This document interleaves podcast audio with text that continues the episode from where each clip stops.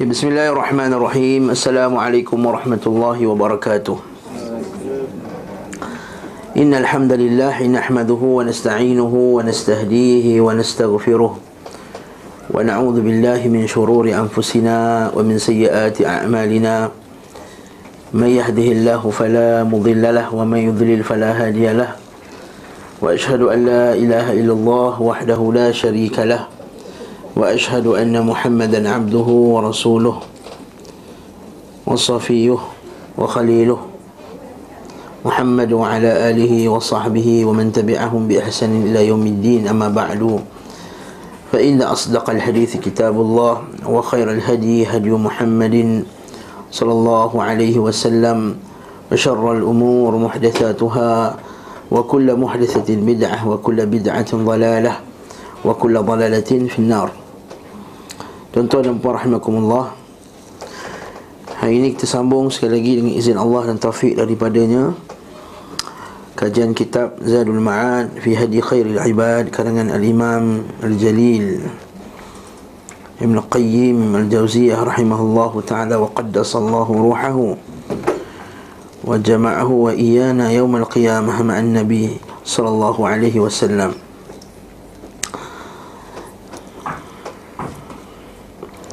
iaitu pada bab masih lagi dalam bab perangan Bani Quraidah perangan Bani Quraidah saya tanda ni muka surat 387 betul ya? Yang terakhir sekali yang kita dengar adalah kisah Abu Lubabah. Ha, bila orang uh, Yahudi dah mula takut. Kerana sebelum itu pemimpin mereka sebenarnya dah bagi tiga pilihan. Dalam buku ni dia tak cerita dan sama ada kita semua masuk Islam. Dan kita kalau masuk Islam Maka terselamat darah kita Harta kita Dan juga maruah kita. Tapi Yahudi Qurazah kata Kami takkan masuk. Kami takkan masuk Islam. Kemudian bagi pilihan yang kedua. Soal pilihan yang kedua Iaitu kita Tunduk Kita ha? Bunuh isteri dan anak Lepas tu dah bunuh isteri dan anak tu kita pergi perang. Kalau menang menanglah. Kalau kalah tak apa lah, tak ada apa nak buat apa. Lalu kaum dia kata apa apa lagi kebaikan yang tinggal kalau mati. Ayat yang ketiga apa dia? Perangah lawan. Jadi bila dah bagi tiga pilihan ni seperti mana firman Allah Subhanahu wa taala sanulqi fi qulubil ladzina kafaru ru'b banyak kali kita sebut dah iaitu Allah Subhanahu wa taala telah memasukkan kegerunan dan ketakutan ke dalam hati musuh-musuh Allah Subhanahu wa taala. Kerana mereka telah mensyirikkan Allah bima asyraku billah. Kerana mereka telah mensyirikkan Allah Subhanahu wa taala. Jadi bila timbul rasa takut tu masa nak perang tu Nabi SAW dah 25 hari kepung orang dah timbul rasa takut. Bila timbul rasa takut dia minta dibawakan seorang wakil daripada sahabat yang dahulunya pernah menjadi sahabat mereka masa jahiliah iaitu Abu Lubabah. Ha, lalu mereka tanya kepada Abu Lubabah macam manakah kita punya keputusan ni? Nabi nak buat macam mana? Apa yang Nabi nak buat ke kami ni? Maka Abu Lubabah kata dia tunjukkan isyarat pada lehernya maksudnya kena sembelih Kemudian barulah Abu Lubabah tersedar yang dia telah mengkhianati Rasulnya sallallahu alaihi wasallam dengan membocorkan rahsia apa yang Nabi akan lakukan ke atas orang Yahudi. Lalu dia pun menyesal dan dia buat apa lepas tu? Dia pun ikatkan diri dia di dalam di tiang Masjid An-Nabawi dan dia kata dia takkan mencabut tali tersebut, membuka tali tersebut sehinggalah Rasulullah sallallahu alaihi wasallam sendiri yang yang membukanya. Lalu turunlah ayat Allah Subhanahu wa taala berkenaan dengan ada sebagian orang ini khalatu amalu salih wal akhar sayyi. Iaitu ada sebagian orang ni Allah Taala telah ampunkan dia iaitu orang yang telah mencampurkan amalan salih mereka dengan amalan yang yang buruk. Ayat ini turun pada Abu Lubabah. Jadi ayat mana? Buka dalam Quran ha, Allah sebut khalaqu amalu salih khalaqu Surah At-Taubah ayat 102. Surah At-Taubah ayat 102. Hmm. Betul ayat tu?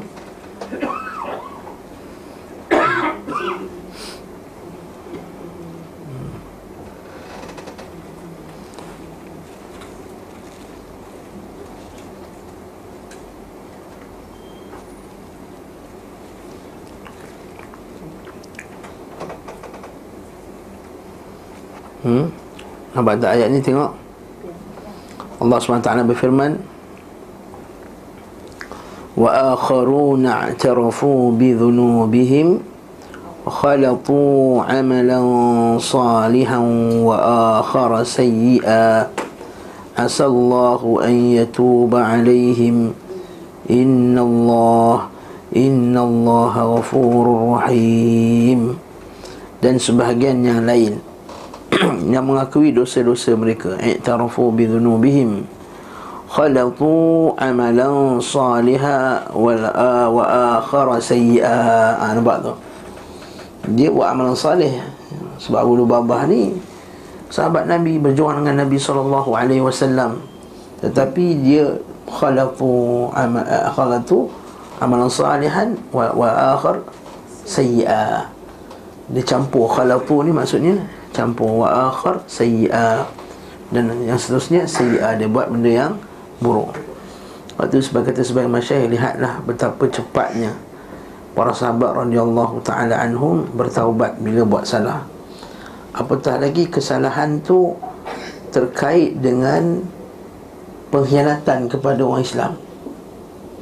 Dia beza tau dosa tu.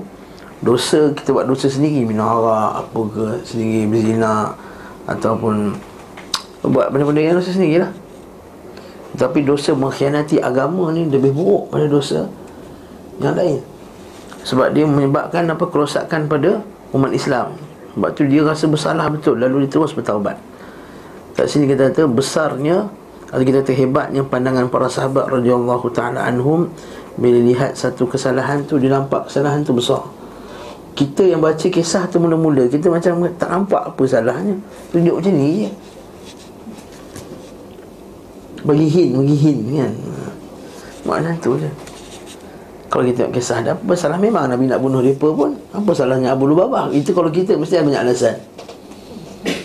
Tetapi Abu Lubabah ni dia rasa Dengan dia sebut benda tu Dia telah mendahului Rasulnya Dalam mengeluarkan hukum. Macam yang ketiga pula sebab adab dengan Rasul Dengan Allah dan Rasulnya adalah Yang Allah Ta'ala sebut dalam surah Al-Hujurat tu Ayat 1 Allah Ta'ala kata apa? Ya ayyuhalladzina amanu La tuqaddimu Baina yadayillahi wa rasulihi wa taqullah Wahai orang yang beriman Jangan kamu dahului Allah dan Rasulnya. Jangan kamu dahului Allah dan Rasulnya. Jadi dia telah mendahului Allah dan Rasulnya dengan bagi tahu pula pada orang tersebut apakah hukuman? Sedangkan belum apa-apa keputusan yang pasti lagi keluar. Kat sinilah Barakallahu fikum Kita kena jaga ni adab dengan Rasulnya. Jangan kita pandai-pandai macam kita kan. Apa hukumnya? Ah, haram. Pandai-pandai je sebut. Ha, Tak tak? Aku rasa haram ni sedap-sedap je disebut. Ni tak boleh ni. Tak sunnah. Seumpama dengannya Barakallahu fik. Benda ni yang sangat dilarang dalam Islam Naam, naam, teruskan. Setelah itu, peringatan kedua kan, Bani Quraidah menyerahkan nasib mereka kepada keputusan Rasulullah sallallahu alaihi wasallam. Saat itu suku Aus Madinah ni ada dua suku, satu Aus dan satu Khazraj. Yang kita sebut pada kuliah lepas Aus dan Khazraj ni asalnya di Arab daripada Yaman tu. Arab daripada Yaman bila bila kota Sabak tu telah runtuh sebabkan banjir besar Sailil Arim maka berpecahlah 10 orang anak 10 orang kabilah mereka tu. 6 tinggal 4 tinggal lagi di Yaman 6 dah bertibaran ke seluruh Arab negara-negara lain negeri-negeri lain. Antara yang bertibaran tu ialah yang di Madinah Aus dan Khazraj Ini satu qaul daripada asal usul mereka. Jadi suku Aus menghampiri beliau Dan berkata Wahai Rasulullah Engkau telah melakukan terhadap Bani Qaynuqa Apa yang telah engkau ketahui Dan mereka adalah sekutu-sekutu saudara kami dari kaum Khazraj. Sementara mereka adalah maula-maula kami Perlakulah mereka dengan baik. Apa cerita dia ni? Dulu masa zaman jahiliah Khazraj Geng dengan Qainuqa. Khazraj Dia halif Qainuqa. Dia geng dengan Qainuqa. Aus Geng dengan Quraidah. Hmm, Sebab dulu Aus dan Khazraj kan perang. Perang, perang 100 tahun tu.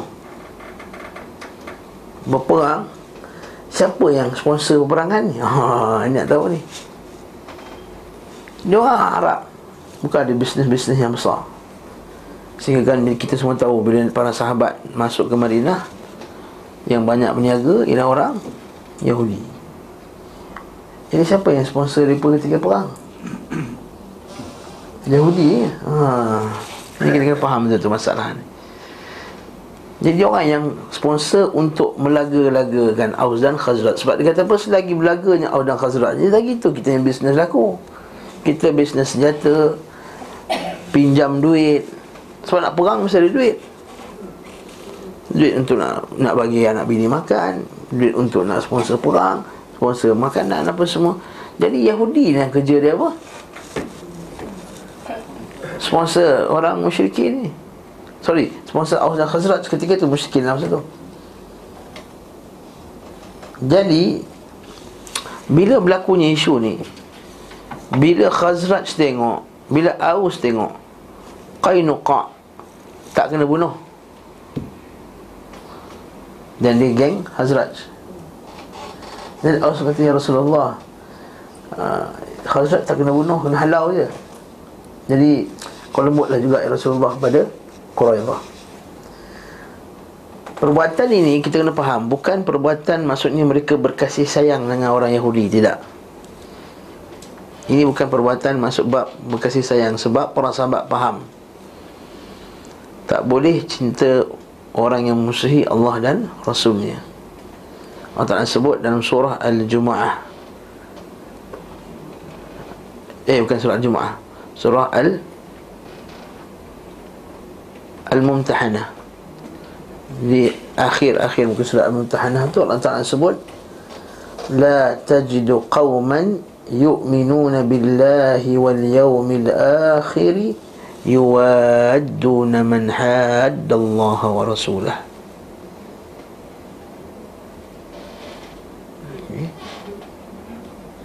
Allah Ta'ala sebut Tidak kamu dapati satu kaum yang beriman kepada Allah dan hari akhirat mereka itu akan mencintai orang yang memusuhi Allah dan Rasulnya. Walaupun mereka itu bapa-bapa mereka adik-beradik mereka isteri-isteri mereka anak-anak mereka.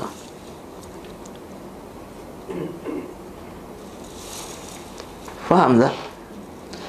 Dalam ayat tu Allah Ta'ala kata tak boleh bagi orang yang Beriman kepada Allah dan Rasulnya Cinta orang musuhi Allah dan Rasulnya. Tak boleh, tak mungkin. Jadi kita kena faham Kita kena tafsirkan peristiwa ni Bukannya para sahabat tu Kesian lah Kita ni dah sayang Daripada daripada geng kita dulu. Janganlah bunuh ya Rasulullah Bukan bab tu. Bukan daripada bab itu. Bab ni bab kesian je. Bab kesian tak nak mereka kena bunuh. Halau sudah ya Rasulullah. Bukannya kasih sayang. Bab kesian Faham tak? Kesian.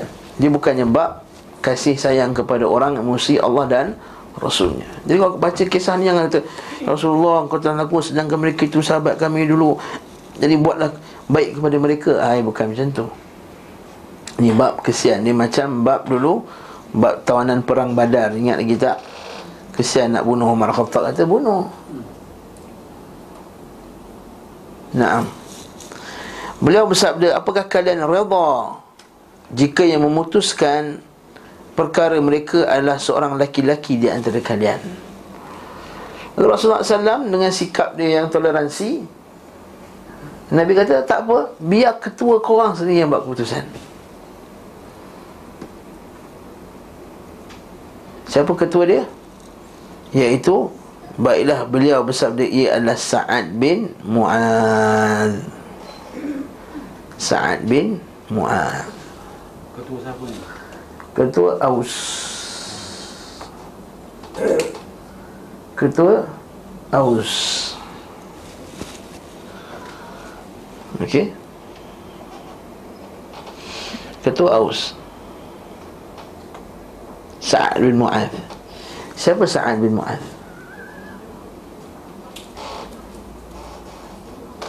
Ha? Sa'ad bin Mu'ad Masya Allah Masya Allah Masya Allah Masya Allah Sa'ad bin Mu'ad Dah tengok luar tindah ini Tak ada dalam Ini Sa'ad bin Mu'ad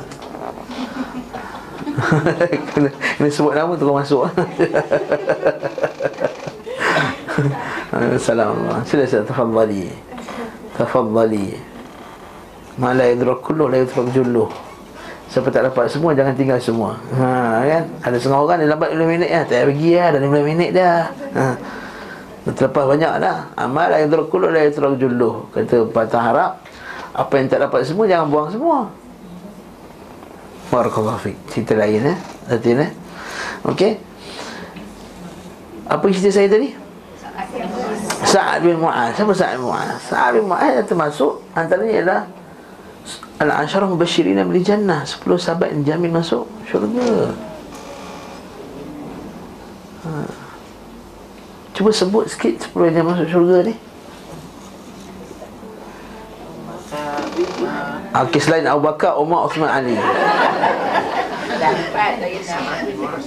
Sa'ad bin Mu'az Sa'ad bin Mu'az. Kalah tinggal lima lagi. Ha?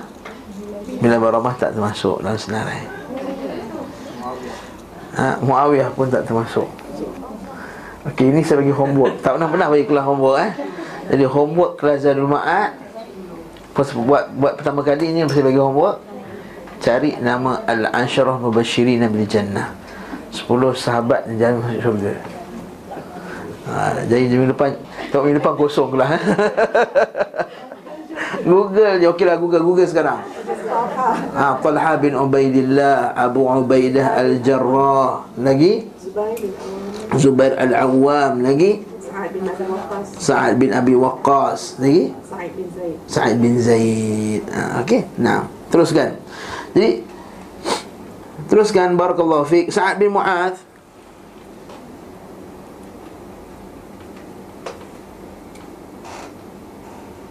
Termasuk Sa'ad bin Mu'ah tadi kan? Satu? Sepuluh Ada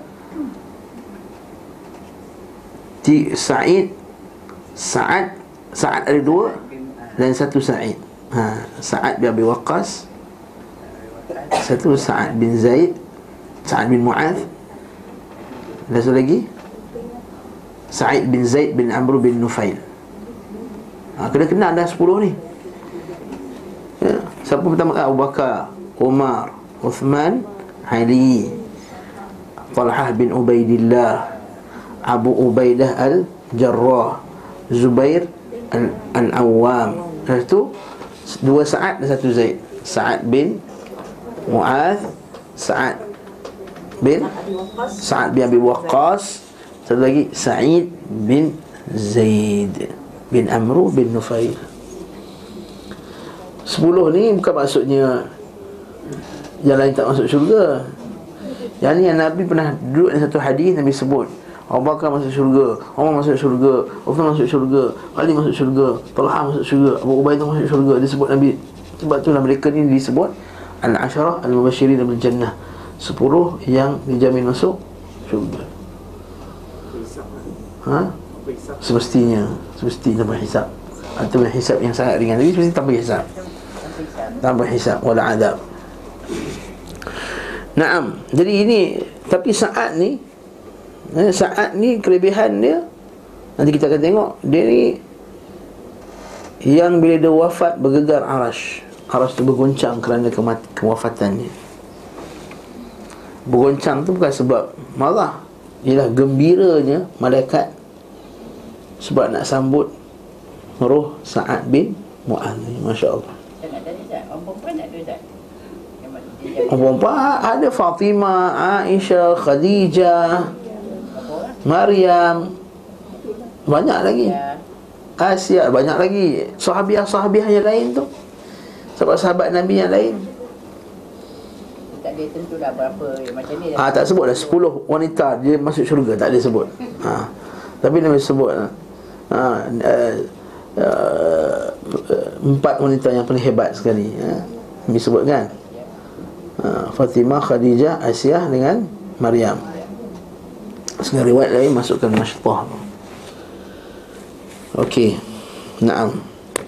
Ustaz jealous tu lima ni sepuluh haula wala billah Masuklah isi-isi Nabi yang sembilan orang Sebelah orang tu Takkan tak masuk syurga Sebelah orang Jadi Dah confirm dah sebelah tu masuk syurga ha, Nah Kalau kita nombor 10 tu tak jumpa Sa'id bin Mu'az ni Tak ada Tak ada Sa'id bin Mu'az Apa nama?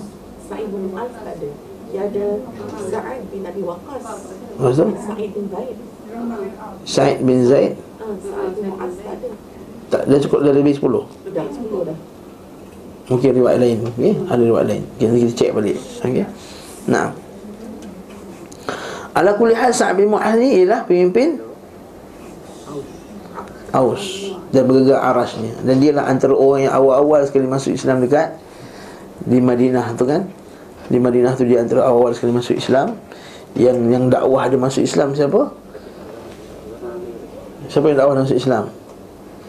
Mus'ab bin Umair Mus'ab bin Mus'ab bin Umair Dia Sa'ad bin Mu'az Yang saat itu berada di Madinah Dia tidak keluar bersama mereka Kerana luka yang dideritainya Luka sebab apa ni? Perang apa? Perang khandak ha.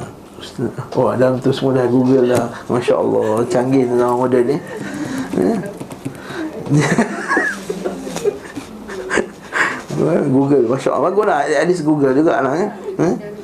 Maksudnya Sa'ad bin Mu'az ni Dia sakit sebab kena panah ketika Perang Handak. Dan kita semua tahu Perang Handak ni lah yang ketika Quraizah tu dia Khianat. Jadi kalau kita tengok Setiap kali ada perang yang besar Lepas tu mesti ada perang lawan Yahudi. Sebab Yahudi telah khianat Lepas perang Badar Peperangan Bani Qainuqa Lepas perang Uhud Perang dengan Bani Nadir Lepas perang Khandak Perang dengan Bani Quraidah Maksudnya apa? Itu pengajaran yang besar tu Apa pengajaran dia? Iaitu ber- Berperang dengan musuh luaran Dalaman itu sama penting dengan perang dengan musuh Luaran ha, Nampak tak? Berperang dengan musuh dalaman Sama pentingnya dengan perang dengan musuh Luaran.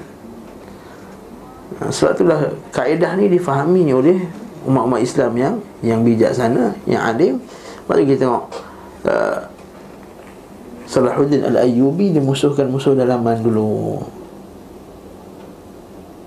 Apa dia? Syiah dulu. Ketika nak lawan dengan Tentera salib Dihancurkan kerajaan Fatimiyah Syiah dekat Mesir Dekat Egypt. Maksudnya apa? Kenapa? Maksudnya menghancurkan musuh-musuh Mengalahkan musuh-musuh dalaman itu penting. Itu juga dalam negara Islam kita Malaysia sekarang ni. Ba- Banyak tak musuh-musuh dalaman? Banyak musuh dalaman. Yang cuba merosakkan umat Islam. Sama ada secara terus, langsung Ataupun secara diam-diam. Jadi penting wajib ke atas kita berjihad ke atas mereka. Waktu dalam buku ni kita dah sebut dah sebelum ni Berjihad ke atas orang munafik itu penting Berjihad di atas musuh yang dalam negara kita sendiri adalah sangat sangat penting. Barakallahu fiik. Barakallahu fiik. Sambung. Ia pun dinaikkan ke atas keldai dan dihadapkan kepada Rasulullah sallallahu alaihi wasallam. Wassalamualaikum warahmatullahi wabarakatuh. Nampak tak dalam keadaan dia tengah sakit tu Bahkan kalau kita baca kitab Sirah Dia kata dia diikat dengan tali Supaya tak jatuh daripada Keldai dia tadi. Subhanallah. Adalah sakit diikat dengan tali pula Sebab nak jumpa dengan Nabi SAW punya pasal. Sebab ini urusan yang yang besar. Nah, Ini pengajaran bagi kita juga. Bila ada urusan umat Islam Kita kena pergi walaupun Ini baru susah sikit. Parking susah nak jumpa pun tak boleh datang lah. Allahu Akbar kan ha, Pagi. Bawa parking dekat SMB pun dah sejauh. Cuba samakan parking dekat Muat utama tu. Ni jauh je. Parking dekat tiga dia kena jalan ni Nak pergi kedai tu kan? Ha, Sama je jauh dia. Tapi sebab dalam bangunan dia tak nampak jauh. Ni dekat luar Parking SMB pun dah rasa jauh gila dah. Oh jauhnya SMB ha, Dah balik lah. Ha, Okay Nak yang sikit lutut tu yang cerita lah eh. Yang tak sikit lutut lah ni Okay Maksudnya apa? Keluar dalam keadaan Dia sakit tadi. Maka mereka berkata kepada yang sambil mem- mem- mem- Memanggul Maksudnya Memikul apa dia? Memanggul maksudnya. Apa? Memapahnya okey? Wahai saat berbuat baiklah kepada maula-maulamu. Ha, maksudnya dia nak pujuk saat pula lah. Supaya buat baiklah pada geng-geng kamu ni dulu Perlakukan mereka dengan sebaik mungkin. Sesungguhnya Rasulullah SAW Menjadikan kamu pemutus urusan mereka Agar engkau berbuat baik kepada mereka. Ini Wahai Mu'az Baik-baiklah sikit. Kemungkinan juga Kita boleh tafsirkan Dengan ucapan ini dah Ucapan orang munafik. Kemungkinan juga kita boleh tafsirkan Ucapan ini Ialah ucapan orang munafik yang masih lagi ada sifat sayangnya kepada orang kafir. Orang Islam, orang Yahudi, orang munafik. Orang munafik ni kan sayang orang kafir musuh Islam lagi. Lepas tanda nifak Kata Al-Imam Muhammad bin Abdul Wahab Tanda nifak Tanda nifak akbar ialah Mencintai orang kafir pada bab orang kafir itu mengalahkan orang Islam. Ha, dia suka. Dia suka lagi orang Islam kalah. Sebab tu kita kata macam Asyah tu macam ada sifat-sifat nifak lah. Asyah Abdul Jalil tu. Bila dia sendiri buat laporan eh, supaya dikeluarkan zakir naik daripada daripada Malaysia ni. Wala haula wala quwwata illa billah.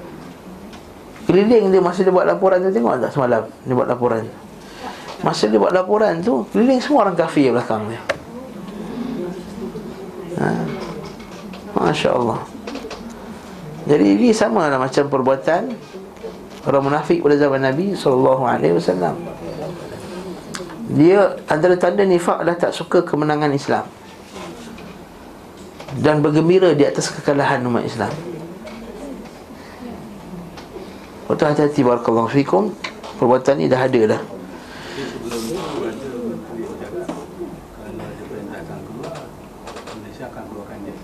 Itu mungkin dari segi politiknya. Kalau katakan tiba-tiba India dia minta extradite Extradite dia punya orang. Mungkin Kerajaan Malaysia nak macam mana? Nak jaga masalah daripada perang besar pergi Seorang mengorbankan seorang. Itu contohnya lah. Itu contoh. Walaupun sepatutnya tak macam tu lah tapi saya sangka Saya rasa itu adalah kenyataan politik je. Ha. Supaya nak jaga hubungan baik dengan India juga. Sebab India tak suka zakat naik. Parti Hindu setelah apa apatah lagi Setelah parti Hindu benang di Di India sekarang dikuasai oleh parti Hindu. Jadi Yang patut dipikirkan ni Orang munafik-munafik bawah ni. Pimpin kadang-kadang dia buat ucapan. Saya bukan nak backing pimpin eh? Hmm? Ada kata ustaz ni macai kerajaan tau kan Kadang-kadang kenyataan pemimpin tu dia kena fikir apa statement ni orang ni dengar macam mana kerajaan India dengar macam mana PBB dengar macam mana. Dia tak kata ah sekatian ni kami negara Malaysia negara Islam punya bertahan dengan siapa saja. Ha, tak kata macam tu. Dan lagi keadaan Malaysia pun lemah. PBB tu 50% dia kuasai oleh Yahudi sahih itu semua maklum. Semua maklum. Nah, tapi kita nak buat macam mana nak keluar dari PBB kita kena fikir kat strategi-strategi lain. Kami Malaysia menaik diri pada PBB, UN apa semua. Ha, Jadilah macam Korea Utara. Nanti nak travel, tuan-tuan nak pergi travel pun Nak pergi Malaysia pun susah. Nak pergi ni pun susah. Semua pasport tak tak lulus kan Malaysia. Macam mana? Lepas tu kita maki bilik kerajaan. Ni lah pemimpin kita tak kerti nak jawab. Ha, Terbalik pula. Jadi kita kena fikir Tarik tolak, tarik tolak tu. Yang penting ialah kita dalam kerangka yang kita boleh kita kita kita kita, kita halang benda yang merosakkan dari macam ajaran-ajaran tadi Allah musta'an. Jadi wahai Sa'ad berbuat baiklah kepada maula-maulamu perlakukanlah mereka sebaik mungkin sungguhnya Rasulullah wasallam menjadikanmu pemutus urusan mereka agar engkau berbuat baik kepada mereka. Sa'ad terus berdiam diri tanpa menjawab sepatah pun. Maksudnya apa? Ha, tak terkesan lah dengan ucapan-ucapan orang ramai. Kesan tak, ter, tak terkesan dengan lobby-lobby mereka. Ha, ni panggil lobby lah ni. Dalil bahawa boleh lobby. Eh. Betul. boleh tak lobby? ha. Boleh tak kita melobi Lobby tak ada masalah Lagi mana tidak melanggar syarak Kan Macam Zaman Masa para sahabat Allah ta'ala anhum Dulu bila Rasulullah SAW wafat Yang ni kata aku sokong Dia sebut kebaikan-kebaikan Tapi pada pada yang ma'ruf pada yang ma'ruf kita lobby pada yang ma'ruf katakanlah kita semua peniaga-peniaga Melayu Islam Malaysia melobi pada pemimpin agar menghilangkan apa larangan apa yang baru-baru ni hotel perempuan pakai hijab tak boleh. Naam, lobby lobby lobby lobby lobby akhirnya bagus kerajaan keluar kenyataan. Mana-mana hotel yang larang wanita bertudung sebagai pekerja ni ditarik balik lesen. Alhamdulillahirabbil alamin. Maka kita lobby tu ni lobby pada yang mak ma'ruf. Lobby pada yang ma'ruf boleh. Tapi janganlah lobby pada yang mungkar. Bahkan buat buat apa? Perancangan rahsia. Pada yang ma'ruf pun tak ada masalah.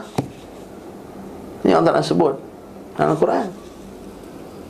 Jadi tak ada masalah kalau seorang tu berkumpul secara rahsia untuk memenangkan Allah dan Rasulnya. Dan bukan untuk mengkhianati Allah dan Rasul. Boleh. Allah sebut dalam surah Al Al-Mujadilah Allah tak sebut Mari kita tengok apa ayat dia Mujadilah eh. Saya lupa ayat dia tu saya sebut macam tu je tadi tu Saya cari cari surah Al-Mujadilah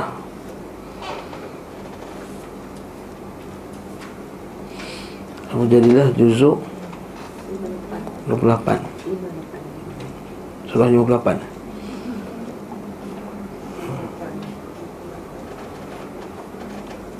Ha, betul. Sahih.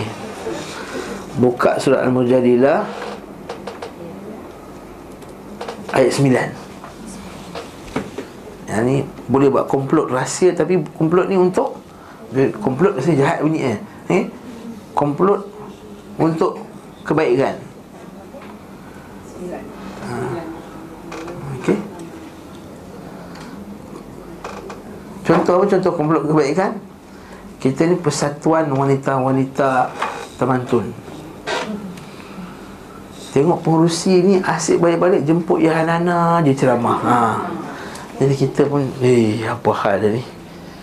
Tak syok betul lah. Kita AJK-AJK yang 8 orang ada lain-lain ni Suka sunnah. Lalu kita pun komplot. Kita komplot nanti bila pemilihan nanti Kita jangan undi dia Kita blok calon dia. Kita buat macam ni, macam ni, macam ni, macam ni. Tapi dengan cara yang masyara'i Boleh tak? Boleh. Ha, Jangan syarat Jangan menipu lah. Jangan menipu. Jangan jangan jangan melanggar syarat lah Jangan bawa pengundi hantu eh? Jangan Zalimi dia. Ha? Pengundi hantu. Mestilah tahu. Kita orang Malaysia Tak tahu pengundi hantu tu Jadi Allah Ta'ala sebut apa? Betul lah Ya ayyuhalladzina amanu. Sebab zaman sekarang ni Kat Selangor kan Negeri Selangor Masjid-masjid pun Bila pilih AJK dia buat Pilihan raya Buat pilihan pemilihan Itu yang jadi pada masjid mustaqim dulu. Asalnya masjid sunnah. Lepas tu masa nak pemilihan AJK tu Dia orang ni anti betul dengan AJK AJK sunnah ni Dia bawa pengundi-pengundian tu Sampai satu rumah ada 10 nama. Orang tak pernah kenal Tak pernah, tak pernah datang masjid ni setahun setahun ni. Datang pula hari ni. Nak buat pilihan Ustaz. Lalu dia calonkan semua Dia punya calon-calon Tapi masa tu menang juga AJK Sunnah. Sebab kuatnya AJK Sunnah masa tu. Dah lah dia bengang Ambil alih tu. Ha. Pegang kuasa Allah Ta'ala sebut? Ya ayuhalladzina amanu Iza tanajaitum Oh, ada orang baca dah. Okey. Allah Ta'ala kata Ya ayyuhallazina amanu Iza tanajaytum Fala tatanajaw bil ithmi wal udwani Wa ma'siyatir rasul Wa tanajaw bil birri wat taqwa واتقوا الله الذي إليه تحشرون Wahai orang yang beriman Bila kamu Apa terjemahan dia? Berbisik Berbisik ni maksudnya apa?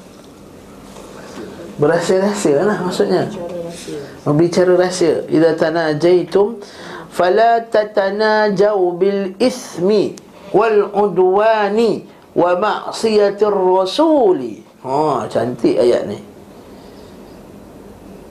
Maka janganlah kamu Berbisik-bisik Berkomplot-komplot Dalam isim Dosa Wal udwan Permusuhan. Wa maksiatir rasul. Buat maksiat kepada rasul. Wa tanajau bil birri wat taqwa.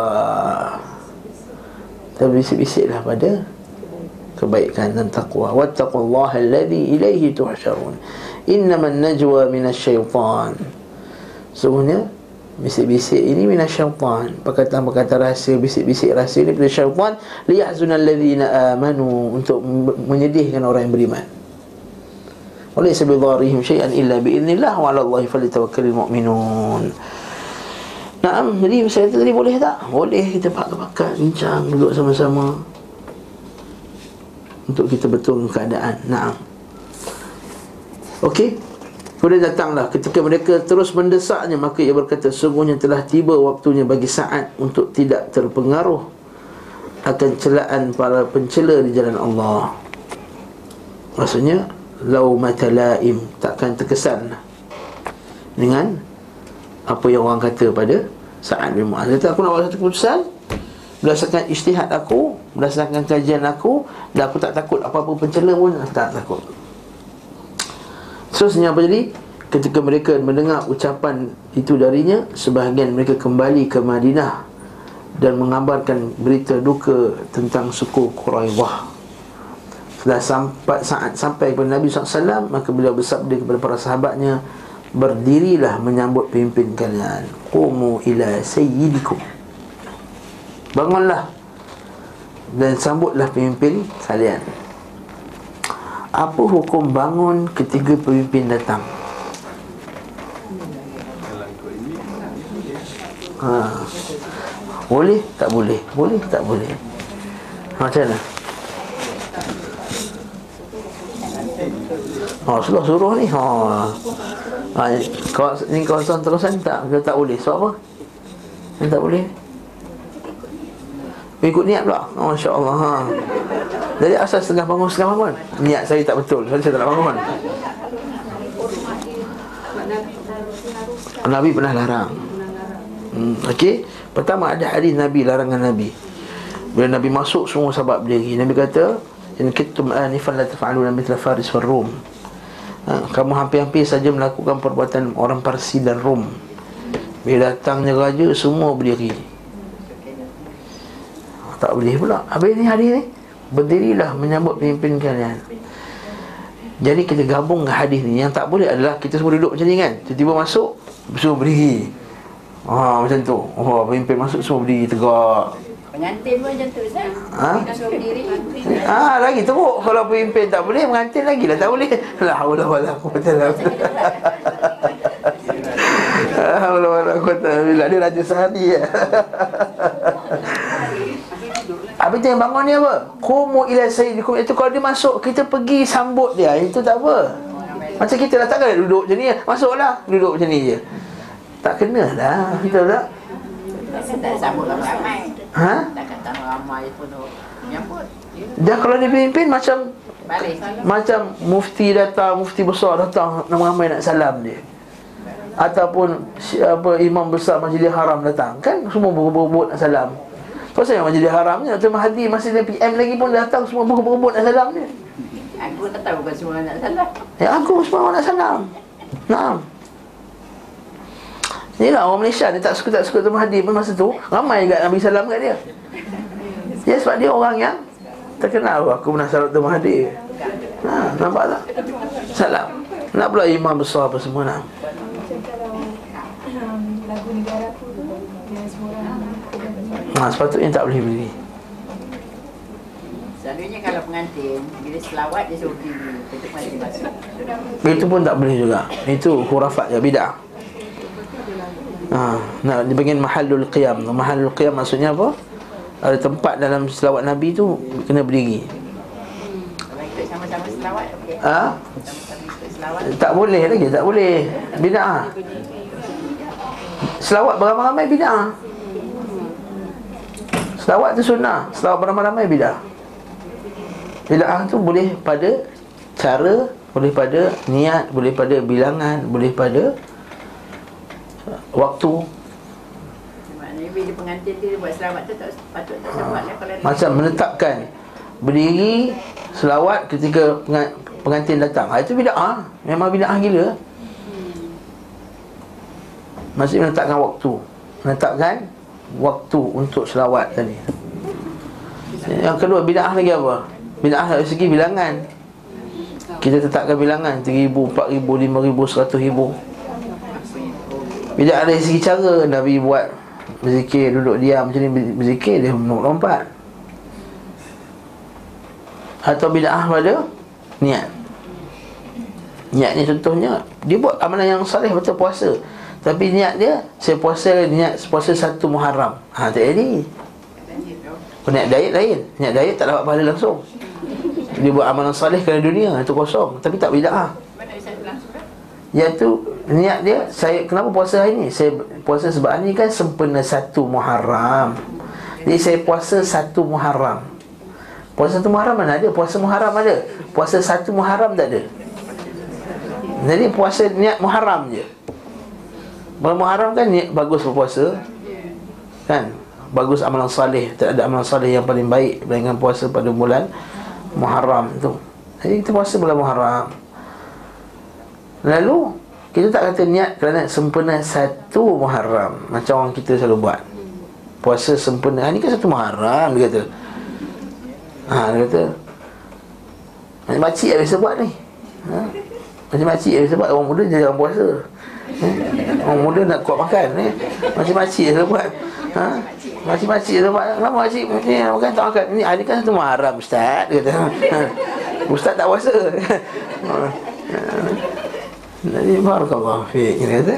Naam. Jadi bila Allah jadi jadi letakkan oh berdiri masa pengantin datang apa semua itu lagi teruk. Selawat lagi. Ha. Lepas pengantin pula pakai seksi selawat selawat benda. Memang betul. Tu. Ha biasalah ustaz macam ada ustaz betul ada ustaz bogus ada macam doktor lah doktor gigi bogus tipu ada doktor gigi betul ada. Doktor gigi YouTube ada, doktor gigi belajar ada. Hmm, okey. Itu banyak doktor gigi yang bagus-bagus, doktor Rohana, doktor Suraya, apa doktor Suraya bukan, doktor lain-lain tu bagus doktor yang hebat-hebat. Tapi ada juga doktor YouTube ada. Ha, macam tu lah juga. Ustaz pun ada, ustaz bogus, ada ustaz betul. Ada ustaz ngaji, ada ustaz yang ha, yang yang nak. Asal nyanyi-nyanyi hari ni insaf besok selamat. Betul tak? Sebelum ni penuh bergelumang dengan dosa apa semua Al- Alhamdulillah taubat. Esok dah ceramah, dah lusa ceramah Sana sini orang jemput. Dan cakap meripik Ceramah menyanyi ngeng ngeng ngeng ngeng ngeng ngeng Okey? Nah. Tawah dah Ustaz sekian. Okey Ya sebab kata guru kata guru kami InsyaAllah Syibil tu Masa kami daurah kita kita bertauhid dulu dia kata masa Nabi hantar Muaz bin Jabal pergi Yaman. Siapa yang Nabi hantar pergi dakwah kat, dekat Yaman? Muaz bin Jabal, Ali bin Abi Talib, Abu Hurairah radhiyallahu an. Semua sahabat-sahabat yang hebat yang Nabi hantar untuk pergi dakwah. Lepas tu kata guru kami tu dia kata Lihat apabila Nabi ya, lihat macam bagaimana Nabi menghantar sahabat yang terbaik untuk dakwah orang. Tapi pada hari ini bila yang mengambil tugas dakwah tu orang-orang yang jahil maka ketika itulah kita tengok apa yang dirosakkan lebih banyak daripada apa yang dibetulkan ha, ini sebab ulama salah Syekh Abdul Razak dalam daurah kitab dia ada kitab dia diuraikan tujuh kewajipan kata setiap muslim. Dia kata orang itu satu kata-kata daripada Umar Abdul Aziz. Bila orang jahil nak betulkan satu perkara nak dakwah dia kata apa yang dirosakkan lebih banyak daripada apa yang dibetulkan. Apa yang dirosakkan lebih banyak daripada apa yang dia cuba betulkan. Oh bahaya. Tapi orang yang tak mau pula berdakwah. Itu bukan semua. Ha, Itu ayat tu umum sangat tu. Tak jahil tak nak berdakwah ni. Okay. Banyak ustaz-ustaz kita yang siang malam Ustaz Adli tu tak, dia tak ada waktu langsung. Siang malam, siang malam. Ustaz Adli tak suka nak jumpa ustaz tu Dah dah penuh siang malam. Belum lagi ustaz-ustaz lagi Yang lagi hebat ni? Yang lagi terkenal lagi besar Ustaz Abdul Basit Lagi susah. Lagi Ustaz Ustaz Firanda Ustaz Yazid Lagi nak, nak, nak, nak book sekarang tahun depan Baru dapat Jadi nak kata Dia petak dakwah itu Kurang tepat lah. Tapi ada je Tak nafi Yang dah PhD PhD Duduk dalam bilik je kerja dia. Ustaz main lah sini Alah anak ni busy lah kata. Hmm. Lalu bilik dia tak selesa Sebab kalau cakap kat luar ni Dia terdedah kepada ancaman.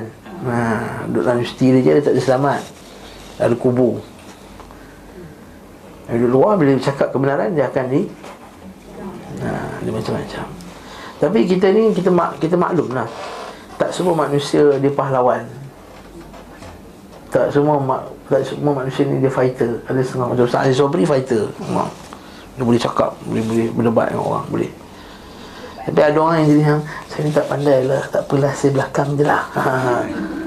Ha, Macam kita juga kan Kita saya juga minta maaf saya tak pandai Padahal dulu dia beli better sekolah Saya tak pandai lah apa semua ha. ha. So kau nak Tolonglah kita nak buat kelas Quran ni Kita nak volunteer banyak-banyak ni Ajar Quran Tak pandai lah Kata ha. Kau nak ajar nak ajar Aba Aba Aba Budak yang level 1 ya, Saya tak pandai lah Tak apalah saya susu-susu Betul step dah cukup Nah Nah Nah, nah. nah. Itu cerita Ihsan Taklim lah tu ha. Nah, nah, nah. Jadi patah balik cerita kita Kumu ila sayyidikum. Bangunlah kamu menghadap kepada pemimpin kamu. Faham kan dua keadaan Yang tak boleh itu ialah Dia masuk kita berdiri Seolah-olah macam Raja Persi dan Rom Tersyabuh dengan orang kafir. Adapun kita bangun nak pergi sambut dia Itu boleh. Ha, Macam bila Syekh datang semua ramai-ramai datang Muru datang nak salam dengan Syekh. Mari itu masuk dalam Kumu ila sayyidikum tadi Nah, pergi sambut. Bukan menghormati Pergi menyambutnya. Kerana hormat pada dia. Kalau berdiri semata-mata macam tu Itu perbuatan Persidangan. Rom Ketibaan difdiku hormat. Yang dia mulia oh, Semua berdiri oh, ha, Itu yang tak senang tu. Ha, Saya pernah sekali ingat uh, Ingat sekali Datuk Ni Aziz lah macam tu. Ha, Masuk raja dia tak duduk, macam tu juga perbuatan tu perbuatan yang tak betul Okay nak Setelah mereka menurunkannya Maka mereka kembali berkata Wahai Sa'ad Sesungguhnya kaum itu telah menyerahkan nasib mereka kepada keputusanmu Ia bertanya Apakah keputusan, keputusanku berlaku atas mereka? Mereka berkata benar Ia bertanya lagi dan atas kaum muslimin? Mereka berkata benar Ia kembali bertanya dan kepada siapa yang ada di tempat ini? Selain memalingkan wajahnya kepada arah Rasulullah SAW Sebagai penghormatan pada Nabi SAW Maksudnya Pendapat aku kena pakai ni? Semua sekali. Hatta pada orang Islam. Tu Nabi macam mana dia pandang kat Nabi? Sebab hormatnya. Itu maksudnya satu penghormatan Nabi SAW kepada Sa'ad bin Mu'az. Ini juga satu Fiqh yang kita perlu faham. Kita kena hormat Orang-orang besar tempat tu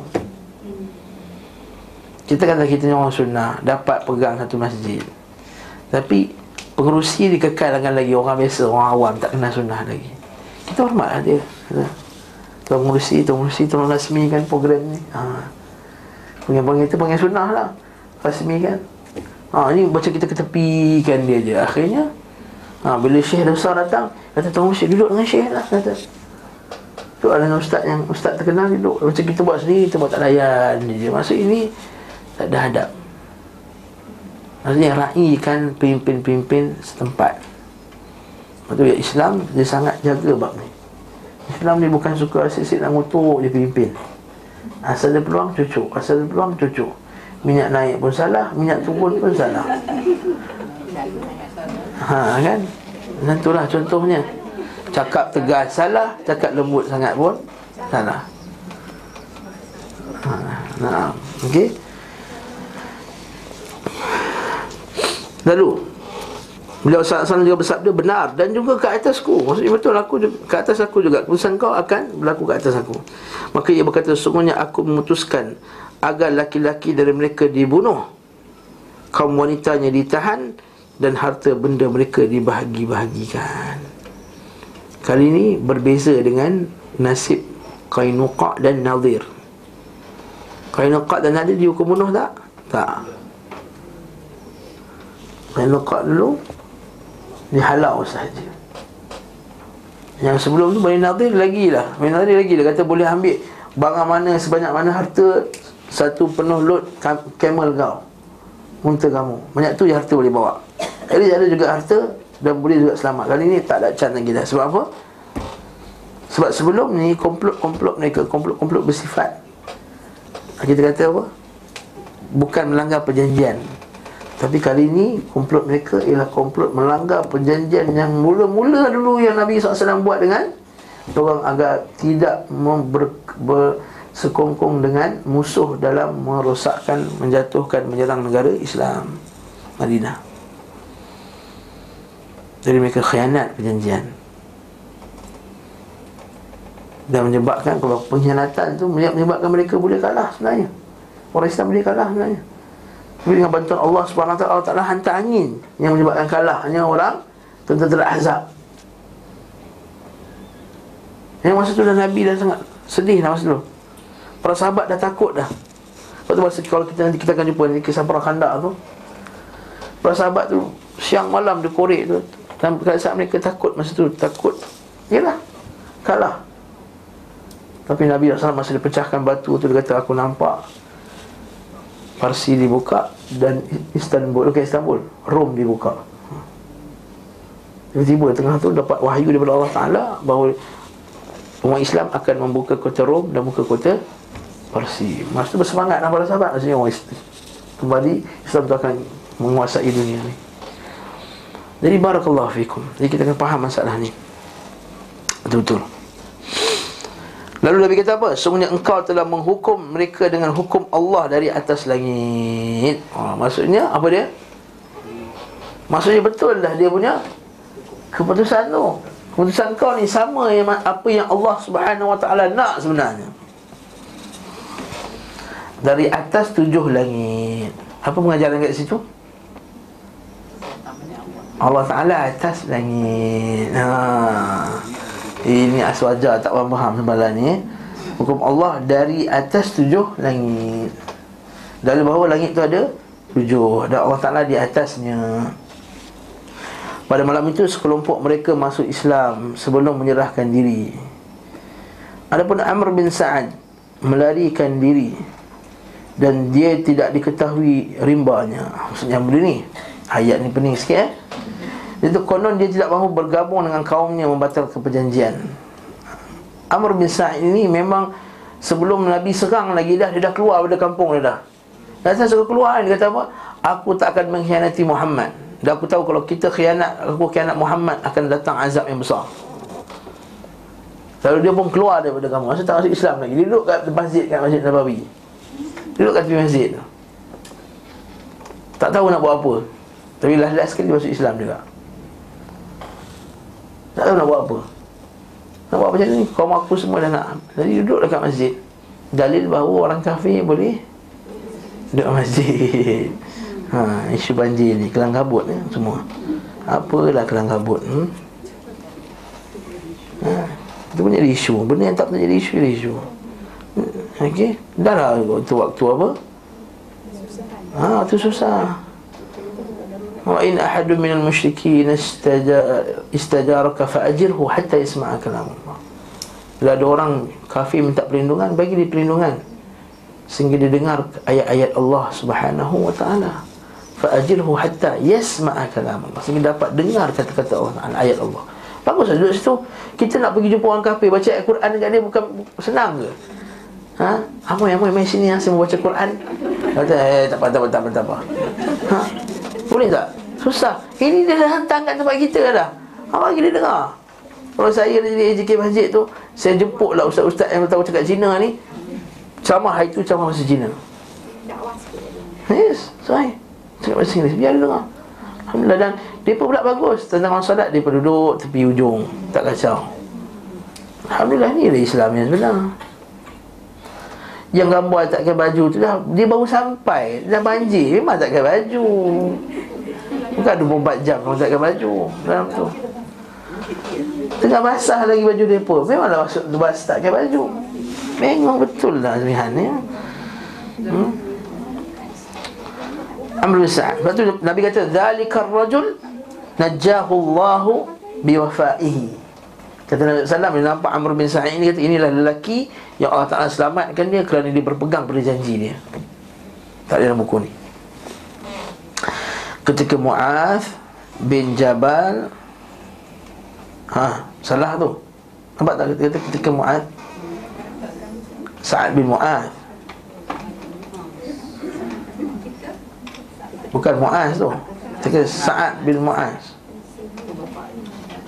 Bukan Mu'az bin Jabal lain. Mu'az bin Jabal orang lain. Bukan bapak dia. Meletakkan keputusan tersebut Rasulullah sallallahu alaihi wasallam memerintahkan untuk membunuh semua orang yang telah belal, berlaku padanya pisau. Ha, ini ayat ini dia terjemah harfiah bahasa Arab eh. Dia terjemah harfiah bahasa Arab. Lepas tu dia kata belajar harfiah ni tak boleh tanpa belajar tafsir ha, Yang perempuan semua Guys tak ni suka belajar harfiah Saya tahu Belajar harfiah Tanpa belajar tafsir Boleh jadi sesat tu banyak masyarakat Dia tak suka harfiah semata-mata ha? Harfiah kena datang dengan Tafsir. Maksudnya bila ustaz tu cerita Qala telah berkata Sekian, sekian, sekian, sekian, sekian. Lepas tu dia kena bagi tafsir ijmali Tafsir umum pada ayat tersebut Supaya faham dengan faham yang sebenar. Ha, Sebab tu tak boleh harfiah semata-mata. Nanti salah tafsir ayat Quran Bahaya. Okay?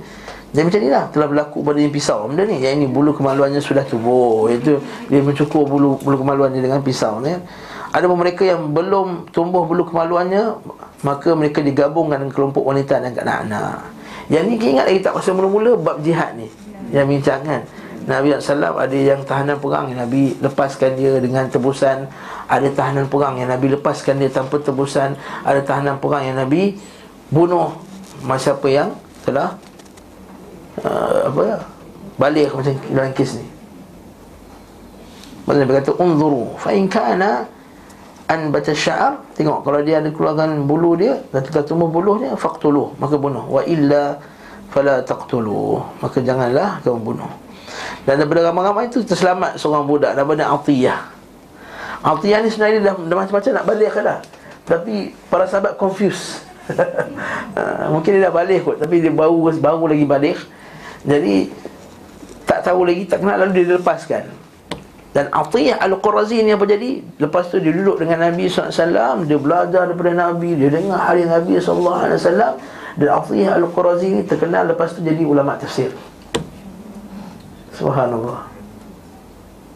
Subhanallah. Maksudnya apa? Maksudnya apa? Terhamakumullah Maksudnya Orang yang Buat Bani Quraizah ni sendiri Memang mereka yang sendiri yang Mencari pasal Dengan Nabi SAW Dan kalau mereka tahu Kebenaran Islam tu Mereka jadi orang yang paling Bagus. Sebab mereka dah ada kitab apa? Taurat.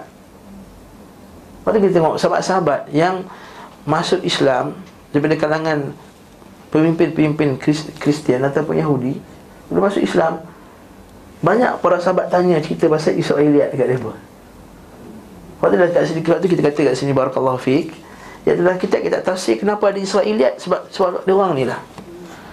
Lepas tu kita kata pada sikap kita pada Israeliat kita bukan anti Israeliat dengar betul-betul dalam Allah sebab Hasan ada sebut ni dia dah, buat tu kita kerja dah. Kita bukan anti Israeliat Maksudnya asal Israeliat dia tak boleh pakai. Asal Israeliat tak boleh pakai. Bukan macam tu.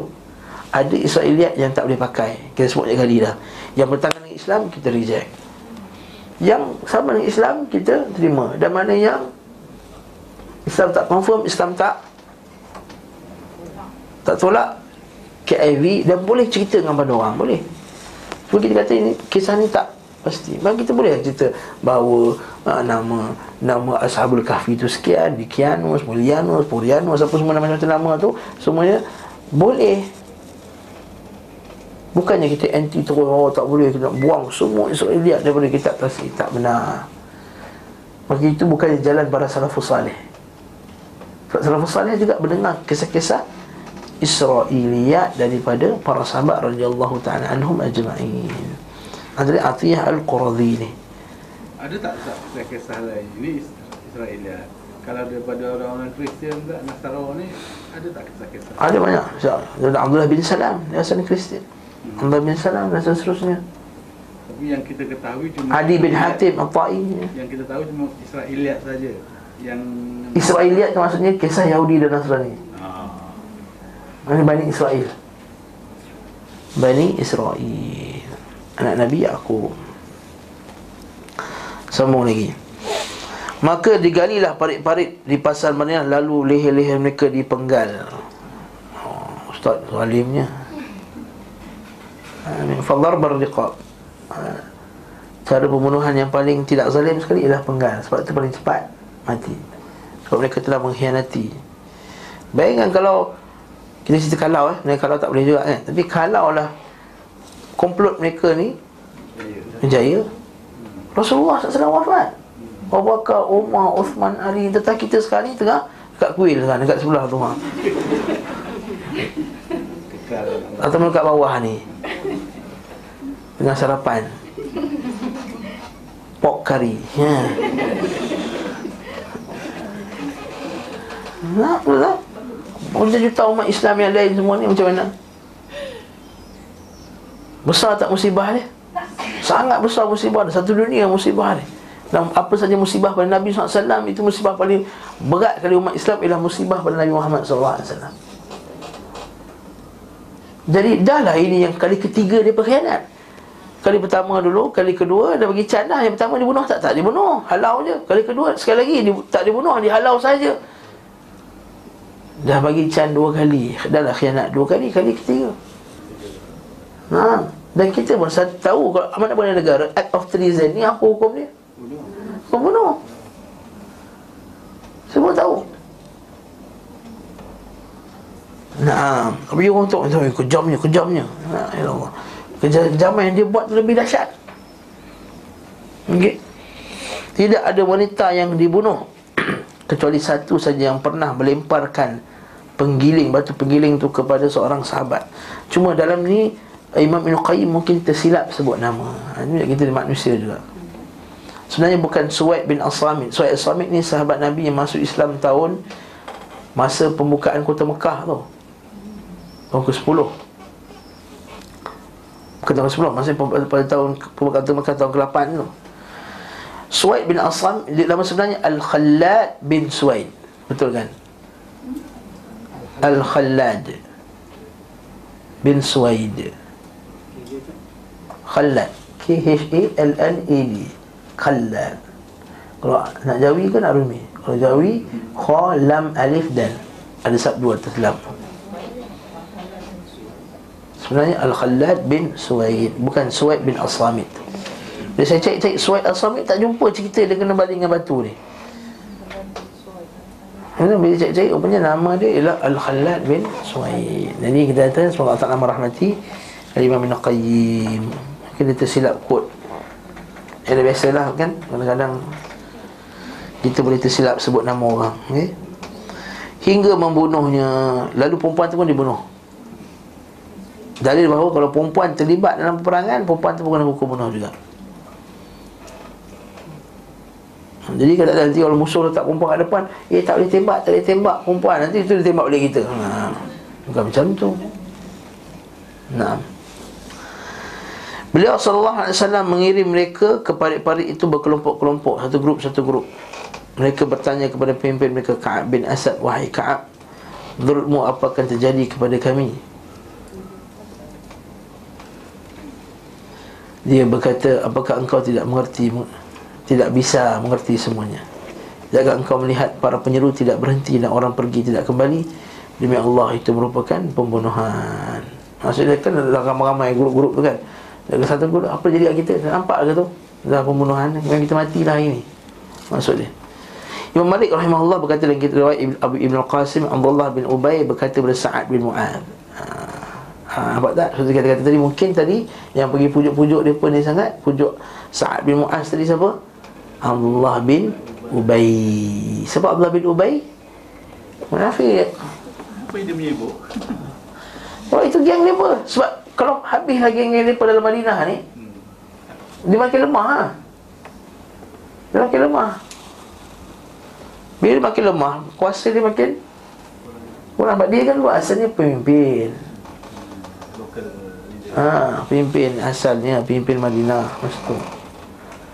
Ya dan dia dah banyak partner-partner dengan Yahudi-Yahudi ni. Dan bila dia masuk Islam dia ha, tersingkir. Sungguh mereka adalah salah satu daripada dua sayapku. Mereka berjumlah 300 personil prajurit baju besi 600 personel pasukan baju uh, pasukan tanpa baju besi. Ia menjawab telah tiba waktunya bagi saat untuk tidak terpengaruh dengan celaan para pencela di jalan Allah. Laumatul laim. Maksudnya apa? Tak terkesanlah dengan kata-kata Allah bin Ubay ini. Ketika Huyai bin Akhtab Siapa Huyai ini pula? Huyai bin Akhtab siapa? Ketua Quraizah lah Ketua Quraidah ataupun Qainuqa dia Qainuqa afan dia Qainuqa Qainuqa bin Ahtab Qainuqa ni Quraidah tak kisahlah salah satu lah Yahudi ni kita ingat dia dihadapkan di depannya maka ia mengalih pandangan kepadanya ia berkata demi Allah aku tidak mencela diriku dalam permusuhan denganmu dan tapi sesiapa yang melawan Allah saya akan dikalahkan. Cik, dia semangat lagi tu. Dan dia berkata lagi Wahai sekalian manusia Tidak mengapa Takdir Allah dalam pembunuhan masal Pembunuhan beramai-ramai ini telah dituliskan oleh Bani Israel Atas Bani Israel. Maksudnya Kalau kita buka surah Al-Isra' Awal-awal surah Al-Isra' tu Allah Ta'ala telah sebut Berkenaan dengan Bani Israel ini Akan Dia naik dua kali Dan dia akan dikalahkan dua kali Mari kita buka surah Al-Isra Buka surah Al-Isra Al-Isra Surah tengah-tengah. Judul 15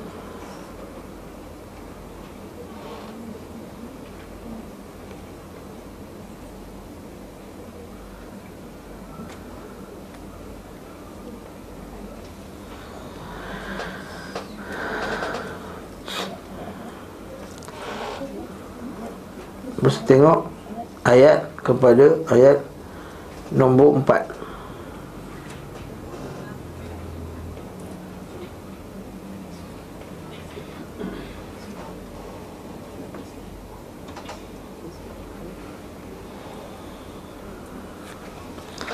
Allah Ta'ala kata apa dalam Quran وقضينا إلى بني إسرائيل في الكتاب لتفسدن في الأرض مرتين ولتعلن علوا كبيرا dan kami menyatakan kepada Bani Israel dalam kitab itu Semuanya kamu akan melakukan kerosakan di bumi Palestin dua kali Dan semuanya kamu akan berlaku sombong, angkuh dan melampau فإذا جاء وعد وعد أولاهما بعثنا عليكم عبادا لنا أولي بأس شديد فجاسوا خلال الديار وكان أمرا مفعولا Dan bila sampai masanya membalas kedurhakaan kamu Kali yang pertama dari dua kedurhakaan itu Kami datangkan kepada kamu hamba-hamba kami yang kuat gagah yang amat ganas serangannya. Lalu mereka menjelajah di seluruh seluruh rantau membunuh dan membinasakan kamu.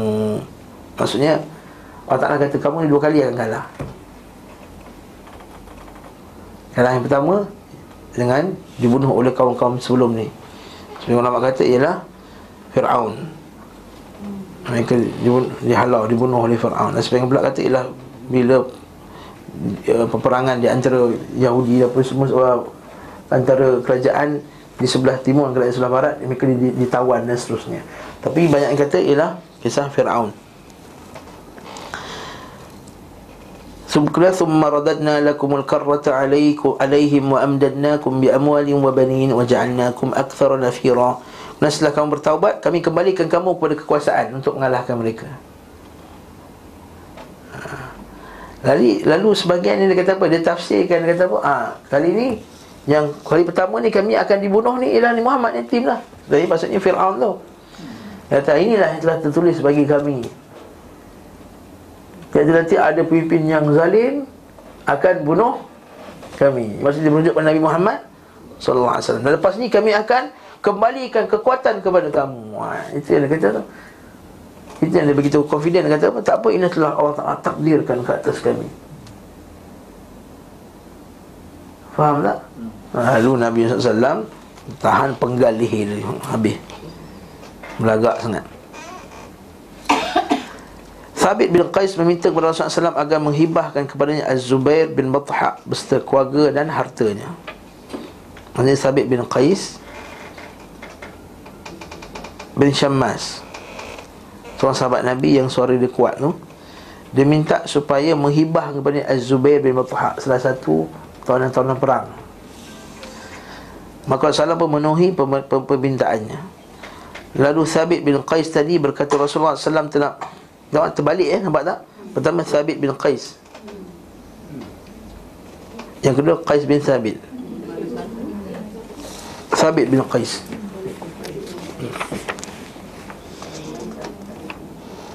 Apa?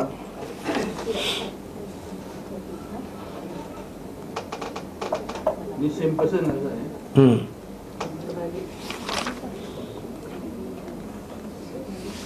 Saya cek sekali lagi.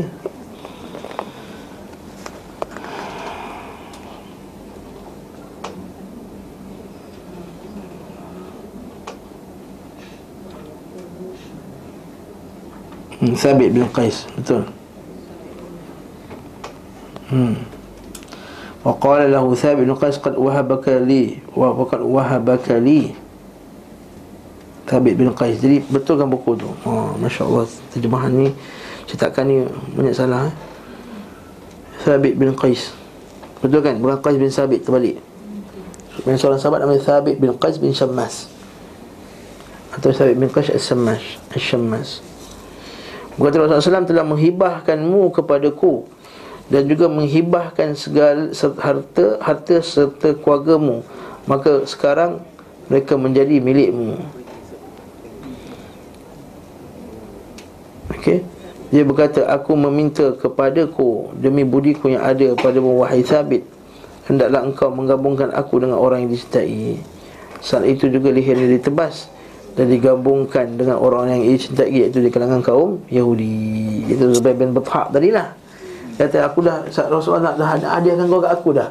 Kau ikut aku selamat lah Tak aku nak bersama dengan orang yang aku cintai. Ha, Matilah kau kata. Semua mati terus.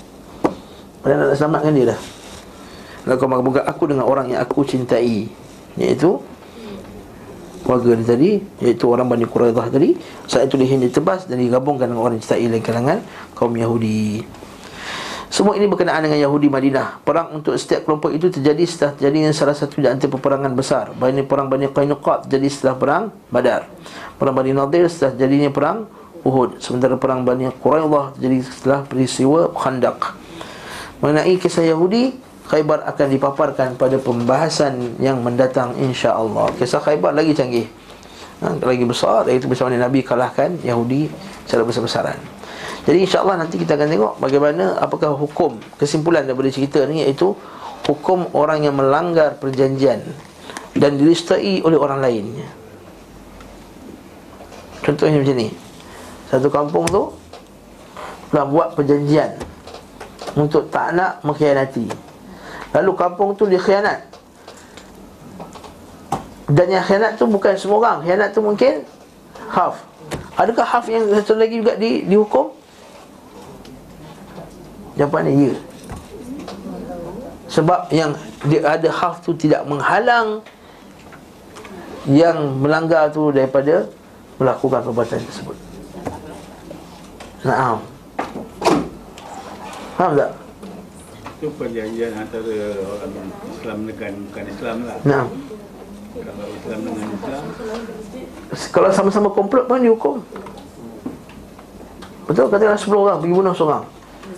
Yang yang yang pukul-pukulan yang terakhir yang mati tu Seorang je Betul tak? Tapi yang sembilan lagi kena tak? Kena. Komplot. Apatah lagi Kalau orang Islam pun kena Apatah lagi kalau? Kafir. Kesalahan ni adalah kerana apa? Kerana yang tak ikut tu sama juga dia biarkan. Sama macam Yahudi zaman sekarang. Itu mana boleh bunuh orang-orang awam di, di, di, di negara Zionis tu? Dia kata dia pun sendiri yang sama-sama. Dia yang, meredai Pemimpin-pemimpin mereka pergi rampas harta-harta Palestin Jadi mereka juga mendapat hukuman yang sama sepatutnya Kalau perang. Di negeri Zionis tu ramai juga orang Islam. Itu orang Islam yang munafik yang duduk kat situ. Banyak. Ada ke orang Islam yang boleh sanggup duduk dekat negara Israel, negara musuh? Itu orang munafik yang duduk sana. Atau orang lemah imannya. Allah Ta'ala alam. Bisawab. Sallallahu alaihi Muhammad wa ala alihi wa sallam